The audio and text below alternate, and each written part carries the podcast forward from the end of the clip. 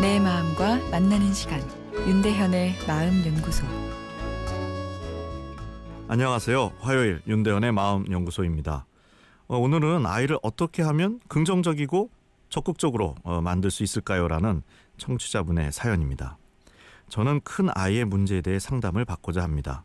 어려서부터 내성적으로 감정을 잘 표현하지 않았던 아이가 크게 문제가 없을 줄 알았는데 대학 생활 적응을 힘들어하고 소극적인 성격에 욕심은 큰데 마음처럼 되지 않으면 금방 포기해버려 의욕마저 잃게 되고 점점 더 외톨이 생활이 되어가는 것 같습니다.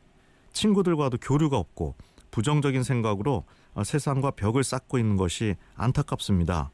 대학 생활을 즐겁게 하고 의욕적이고 적극적인 인간관계를 유지할 수 있도록 도와줄 수 있는 방법이 없을까요? 욕심이 큰 것은 긍정적입니다. 성취에 대한 욕구가 존재하는 것이니까요. 예, 그런데 문제는 삶의 의욕이 저하되어 있는 것입니다. 삶의 의욕이라는 것은 뇌의 에너지입니다. 부산까지 가고 싶어도 휘발유가 얼마 없으면 중도에 포기할 수밖에 없습니다.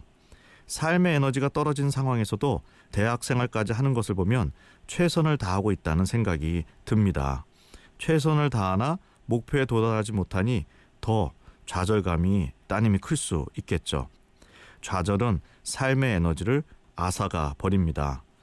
우선 삶의 에너지를 정상화시키는 것이 필수적인데 혹시 바탕에 우울증이 스며들어 있지 않나 의심해 보아야 합니다. 우울증은 이름과 달리 우울한 감정보다 삶의 에너지가 떨어지는 무기력감이 실제 삶에 있어서는 더 큰 문제입니다. 무기력과 부정적인 생각은 보통 하나로 연결되어 나타나는 경우가 많습니다. 오늘 사연처럼 말이죠. 무기력감은 약물 치료와 함께 심리적인 접근을 함께 해줘야 할 때가 많습니다. 항우울제로 뇌의 신경 전달 물질의 불균형을 잡아주어 아, 뇌가 다시 힘을 내게 해줍니다. 약물로 시동을 건 후 작은 일부터 성공 경험을 쌓아가 점점 삶에 대한 자신감을 찾아가도록 하는 것이 중요합니다. 자신감은 최고의 뇌의 에너지이니까요. 쌓여가는 자신감은 뇌의 에너지를 공급 더 긍정적으로 인생을 살게 합니다. 그런데 여기서 중요한 것은 기다림입니다. 단시간에 큰 변화를 기대하다 보면 또 그것의 좌절, 무기력감이 더 깊어질 수 있습니다.